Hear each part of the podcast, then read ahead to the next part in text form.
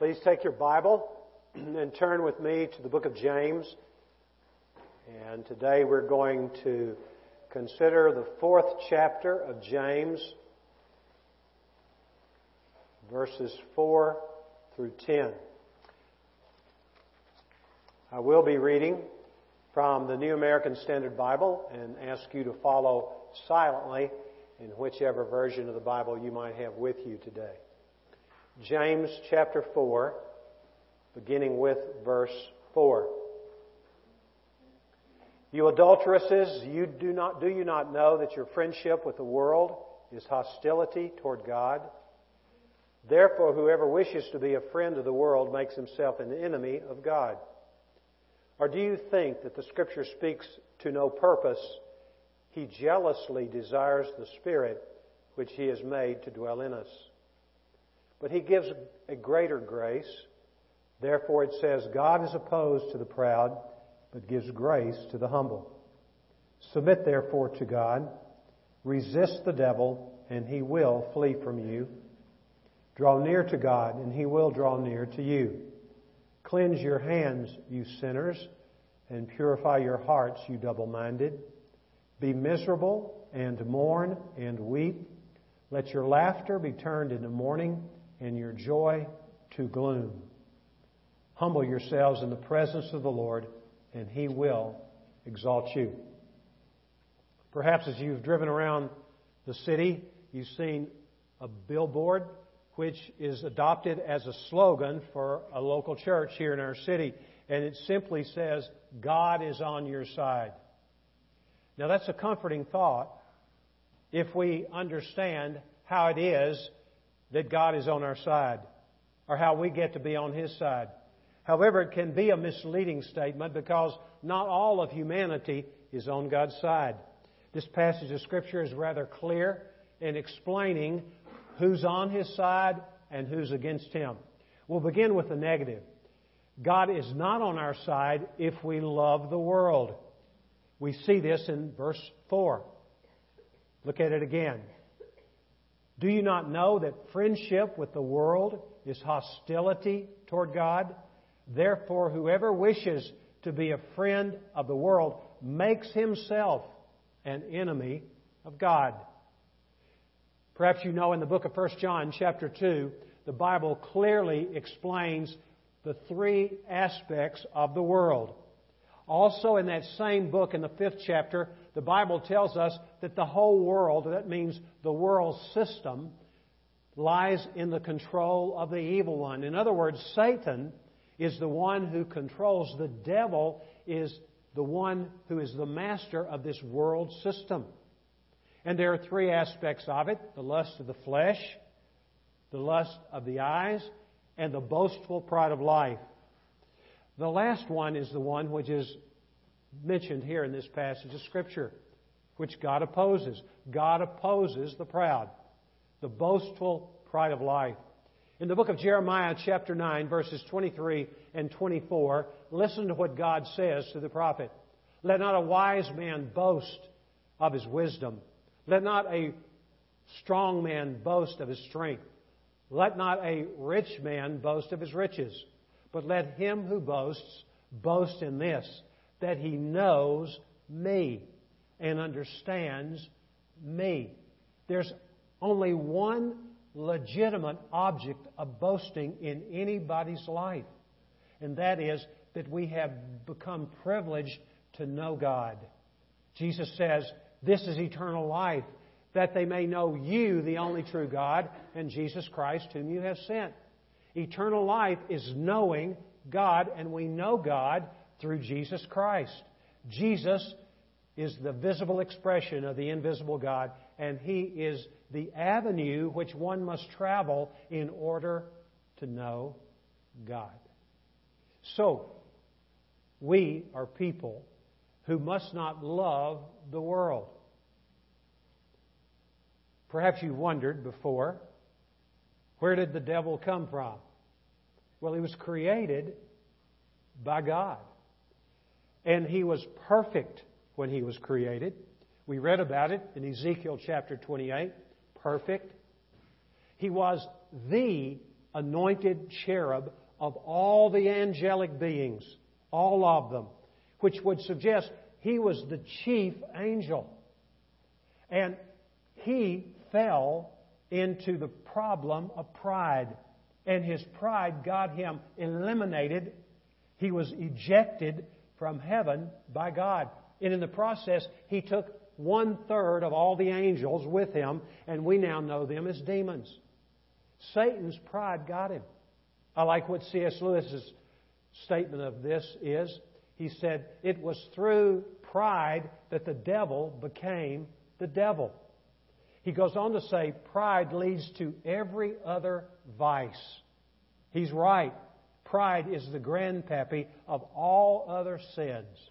In the Garden of Eden, where this being whom we know as Satan dwelled, he inhabited a serpent. The serpent comes, speaks to Eve, and says, If you will eat of this one tree which God has forbidden you to eat, if you will take fruit from the tree of the knowledge of good and evil, then you will be like God. That's what hooked her. She was resistant for a while, but she finally was caught in the trap of Satan, the snare of the devil, which is appealing to our pride. Do you know the devil hasn't changed? Thousands of years later, he's still doing the same thing. He appeals to us in the area of our pride. I'd like to read a few things that C.S. Lewis says about pride. See if any of them make sense to you. He says in his book, Mere Christianity, pride gets no pleasure out of having something, only out of having more than everyone else. People are proud because they're richer or more clever or better looking than others. If everyone else became equally rich or clever or good looking, there would be nothing to be proud about. It is the comparison that makes us proud. The pleasure of being above the rest. Once the element of competition is gone, pride has gone. Have you ever stopped to think that if you're always looking down on things or people, then you don't ever look up? You're always looking down. And pride always looks down, never looks up. Pride causes people to believe they're equal with God. People become their own gods as a result of pride. Amazing. One last thing that C.S. Lewis writes in this matter there is no fault which makes a man more unpopular, and no fault which we are more con- unconscious of in ourselves. And the more we have pride in ourselves, the more we dislike pride in others. We're blind to our own pride. Let me ask you a question. Do you find it necessary to have the last word in every discussion? The last word in every matter in your circle, whether it's in the circle of your home, your workplace, your church, friends?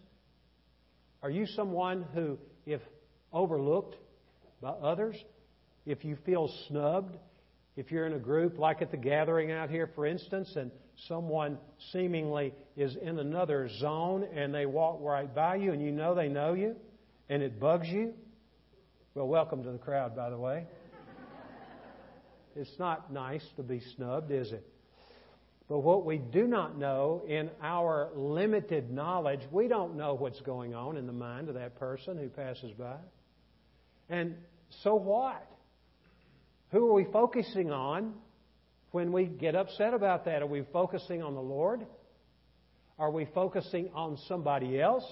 We're focusing on ourselves. And do you know, you and I make very poor gods and goddesses. We're not that adorable as much as we think we are. So we need to understand that God is not on our side if we love the world, especially if we are people who are subject to pride.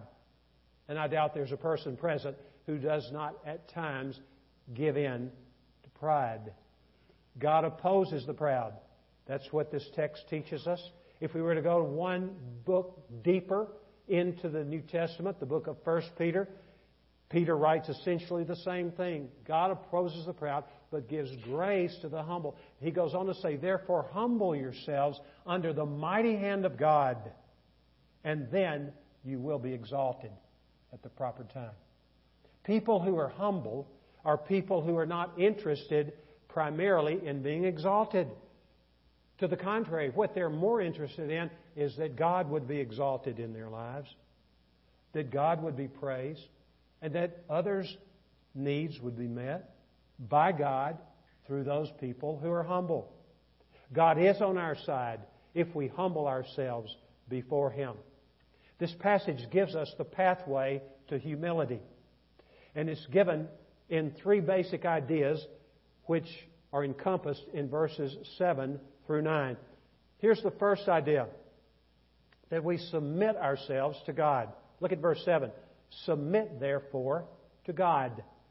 What does it mean to submit oneself to God? It means to surrender yourself to God. As far as you're able to determine, you don't reserve anything for yourself. You give yourself fully to the Lord. And when you do that with the light which God has given you as to what that means, when you do that, you have submitted yourself to God.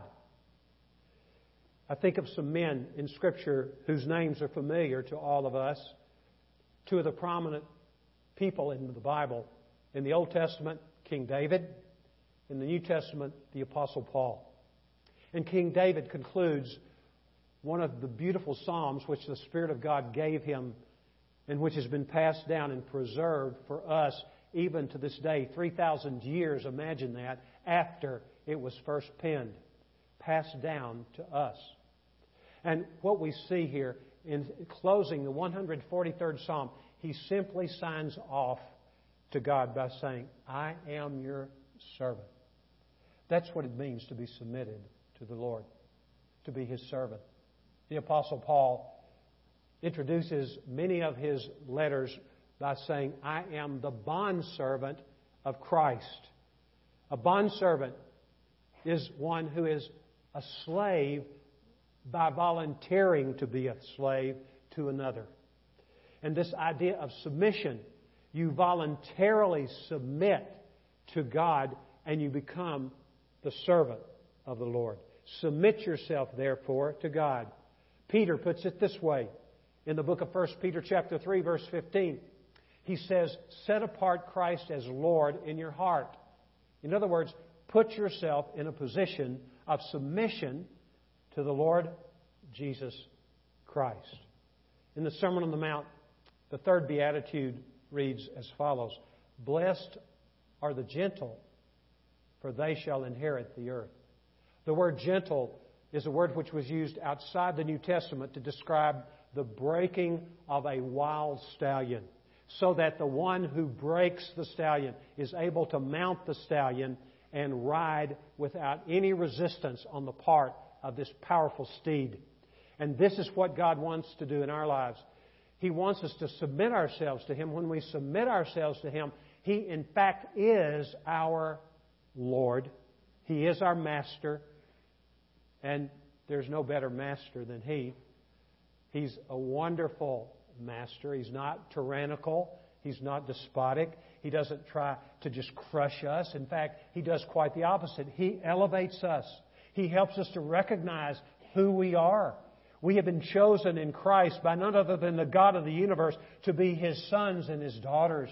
We are elevated not to our own detriment or not to diverting people's attention away from God, but to the acknowledgement that we are sons and daughters, princes and princesses in the kingdom of God. This is the kind of Lord we have.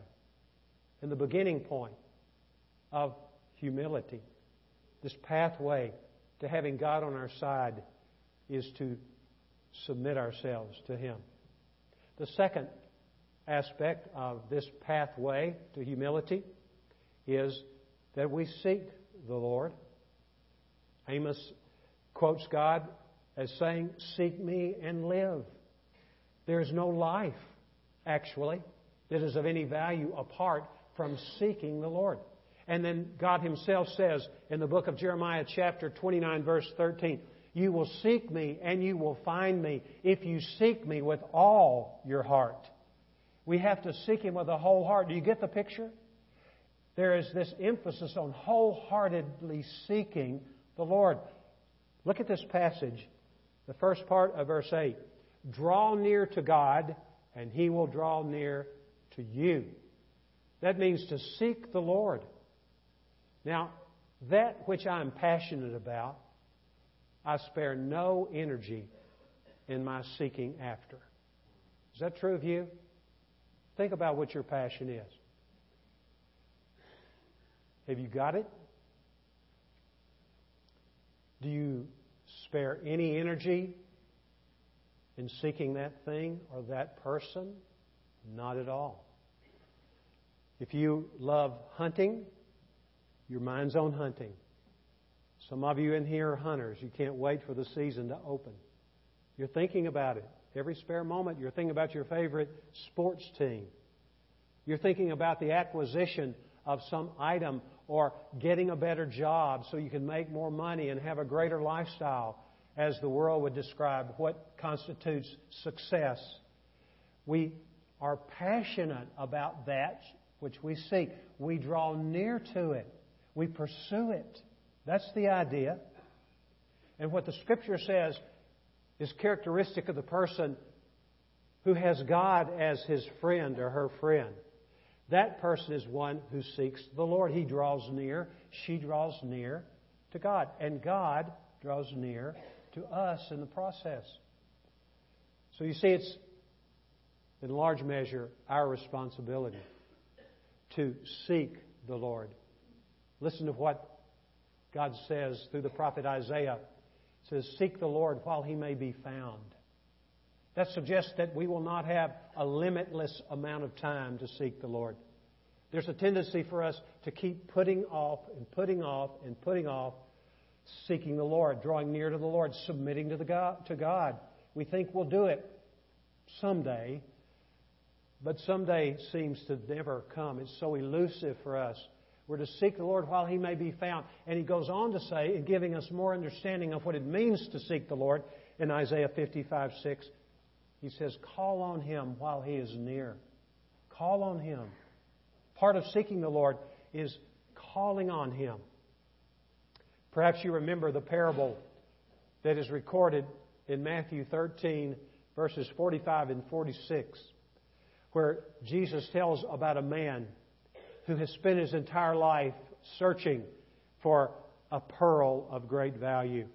And in his pursuit, he finds one. When he finds it, he buries it. Then he goes and sells all that he has, and he comes back and he gives everything that he owns to buy that pearl of great price. That is what the kingdom of heaven is like, is what Jesus says. And what he's saying is, seek God Seek me. God the Father, God the Son, God the Holy Spirit. God is that pearl of great price. And you don't hold anything back. You give it all to the Lord. How do you measure up to that standard of seeking after God? Seeking Him with a whole heart. The first step, and the first step's the most important one, you can't bypass the first one and go on to number two and number three. That's what a lot of people try to do because the idea of submission is not a pleasant idea because we want to be in control. Isn't that correct? And Psalm 46:10 says, "Be still and know that I am God." Be still and know that I'm God. You know what the word be still literally means? Drop your hands and know that I'm God. Remember that the only thing we can boast about is knowing God. And we know how important that is, that we know Him and seek Him, pursue Him, submit to Him. We're to submit to our Lord. Submit, number one. Seek, number two, on the pathway. Here's the third one repent of any known sin in your life. Do you know what repentance means? We're in the middle of a professional baseball season. And my favorite baseball player is Matt Carpenter. He's a left handed hitter like I would be if I still could swing a bat. I never could swing one like him. In the last, let me count them, six games, he's hit eight home runs. Eight home runs. That's amazing. That may mean nothing to you, but that means a lot to me. but when a pitcher throws the ball at his bat and he makes a solid connection, that ball repents. It goes in the opposite direction. That's what repentance is. Literally, it's the word which means to change your mind, resulting in a change of direction. You change your mind when you become aware of unconfessed, unrepented of sin in your life. And instead of going your way, you go His way.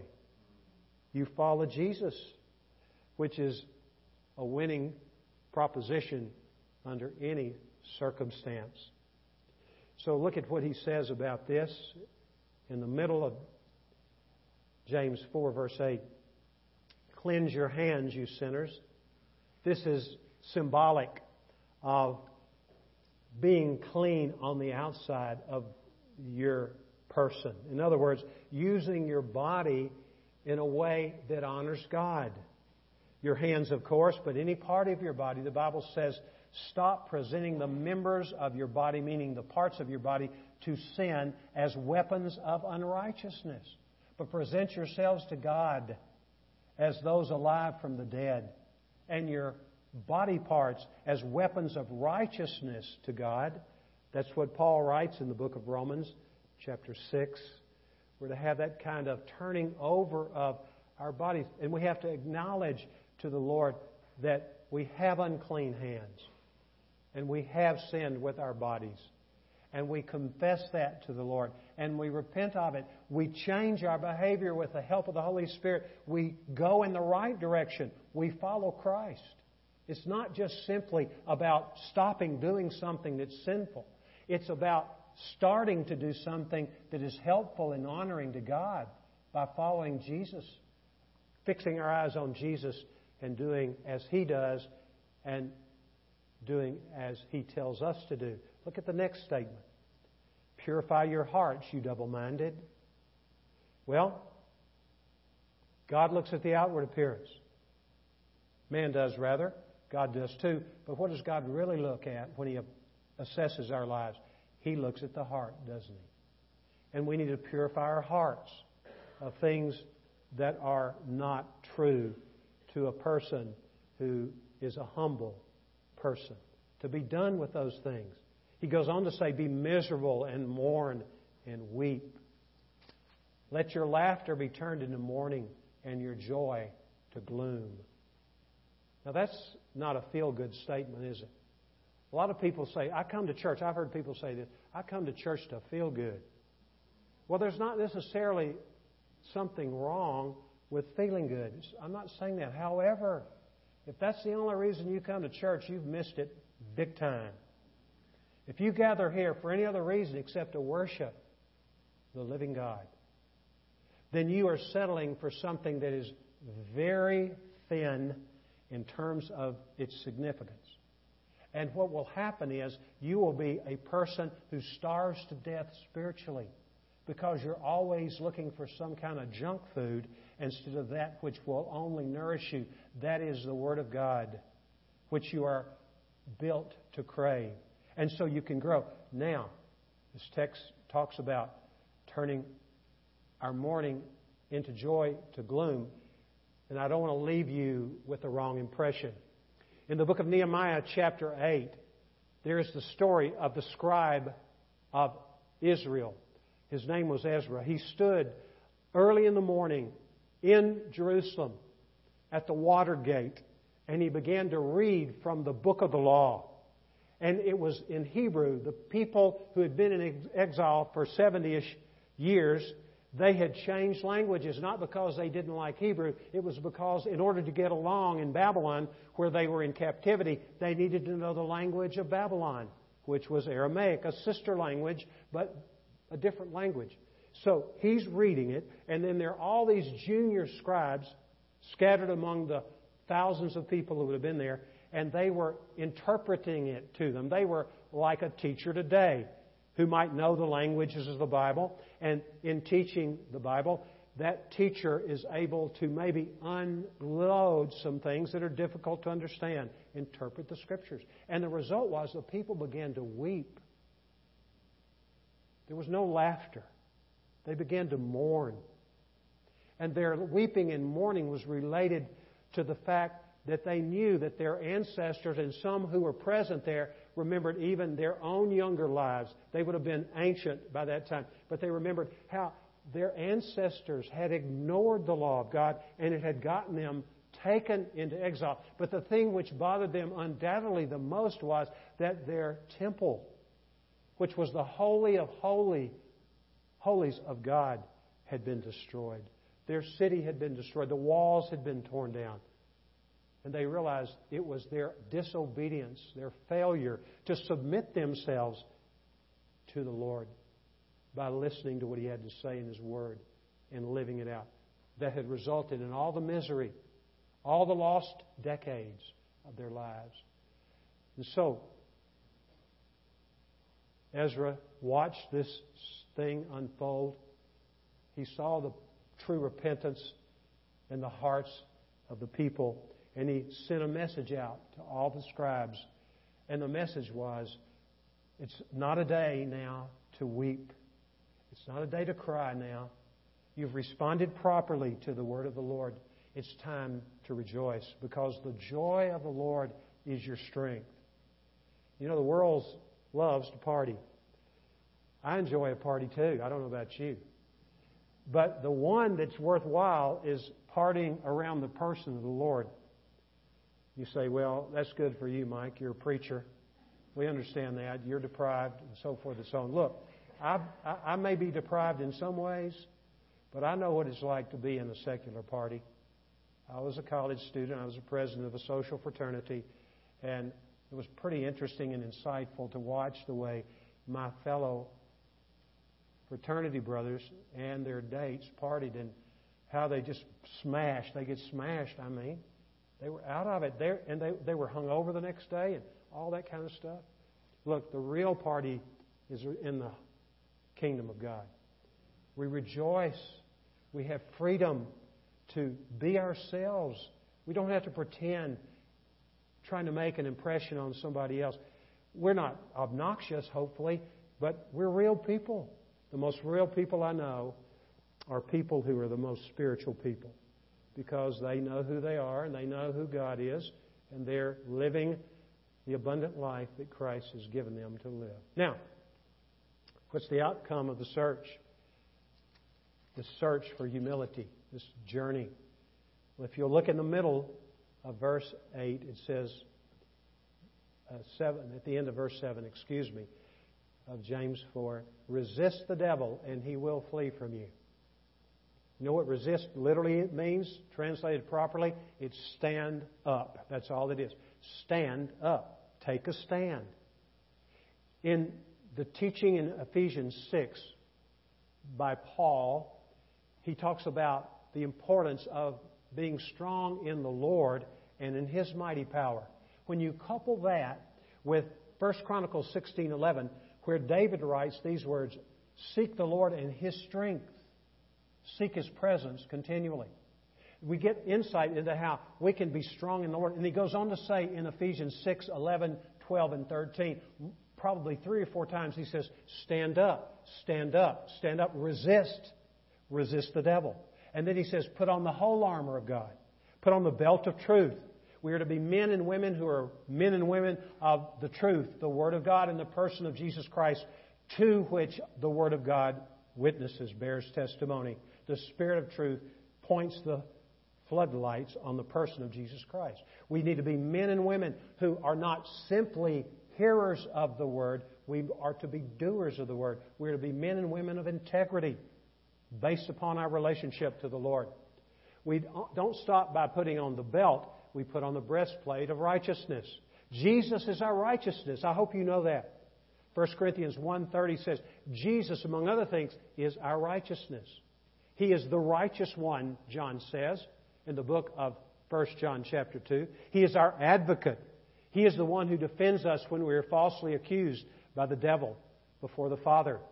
And so we are righteous. We put on the breastplate of righteousness, which in the Roman soldier's life was absolutely necessary because it protected that soldier's vital organs.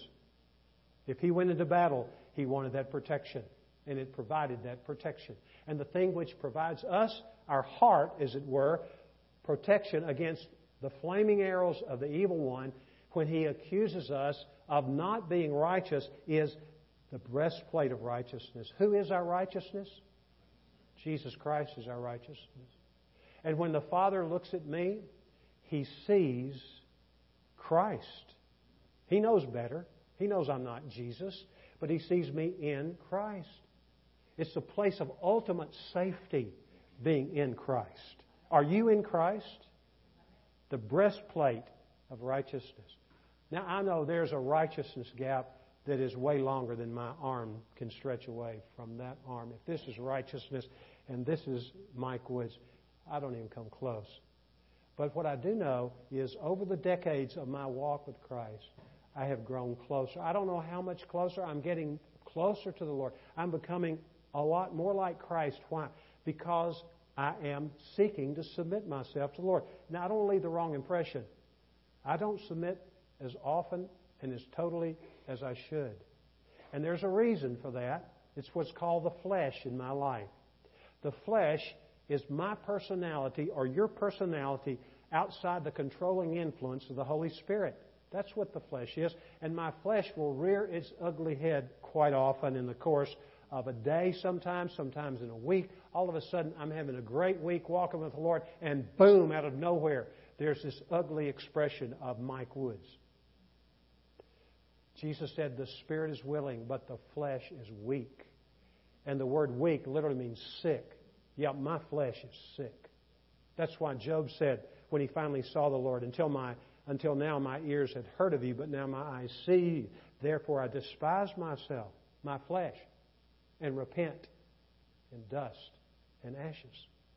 This is what the problem is in my life. David, who was a man acquainted with outbursts of the flesh, David, in his beautiful Psalm 19, verse 14, says this.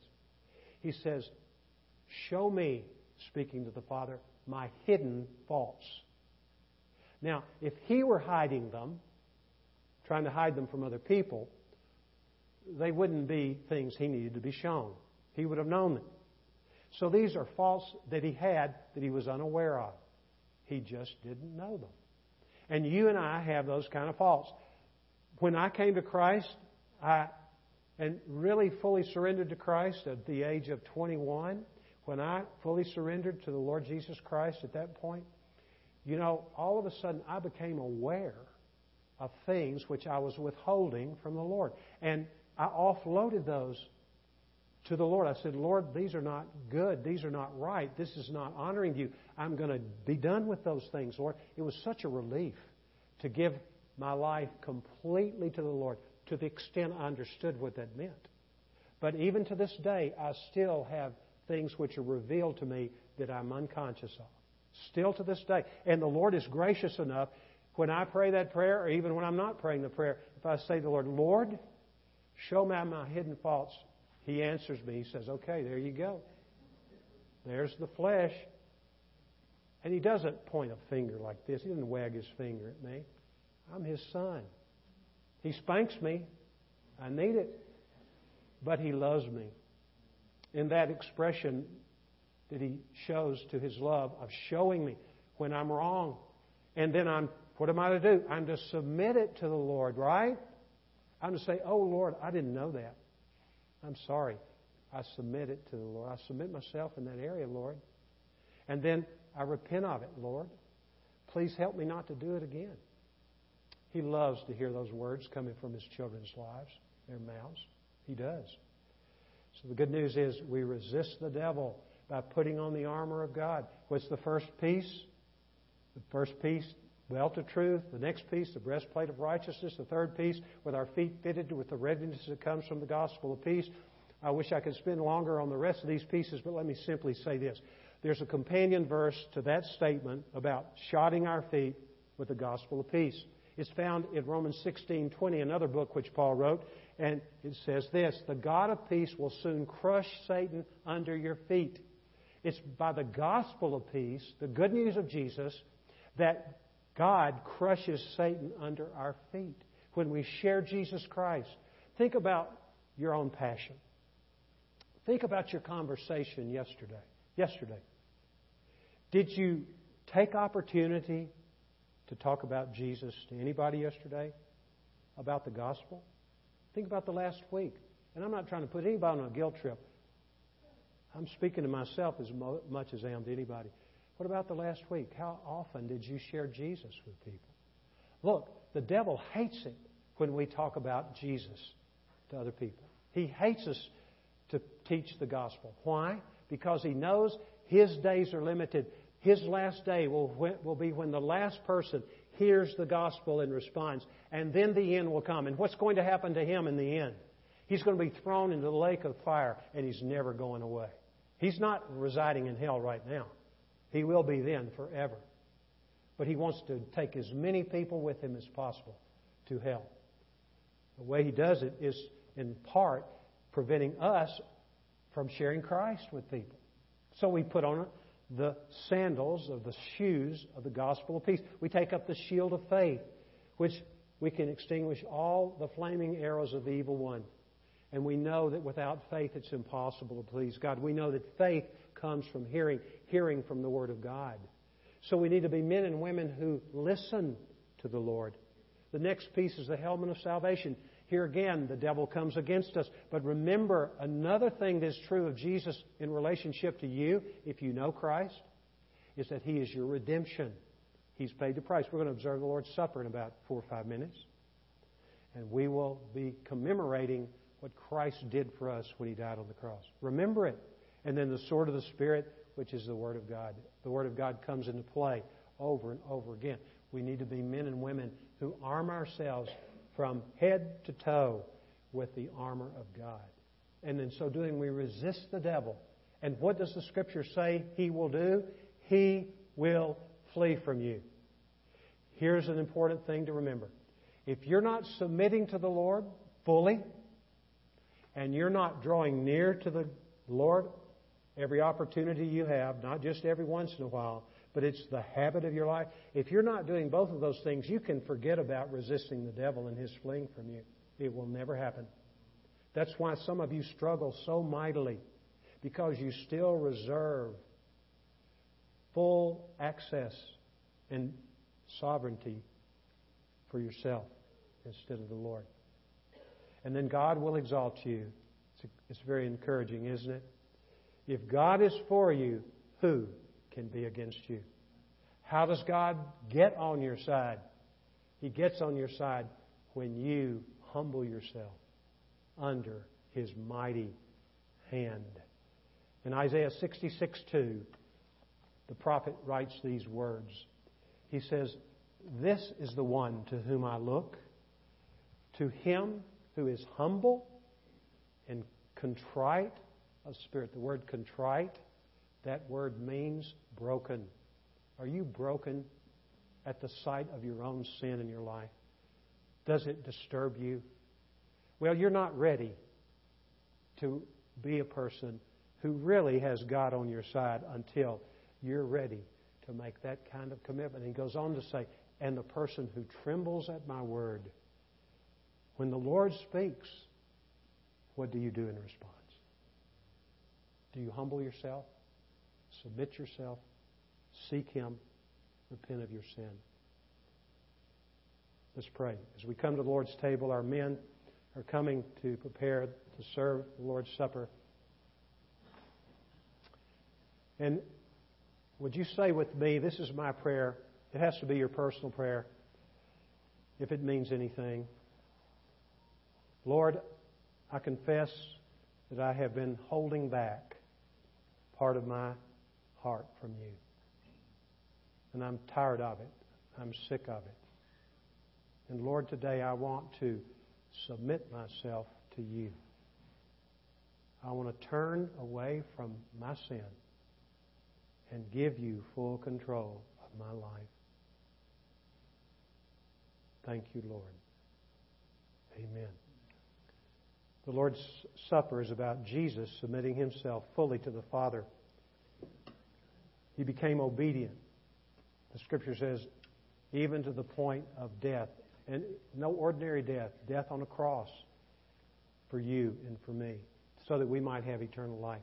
If you know Jesus as your Lord and Savior, we ask you to partake of the Lord's elements. Wait until everyone is served, and then we will take of the elements together. Amen. Jesus took the bread and he broke it.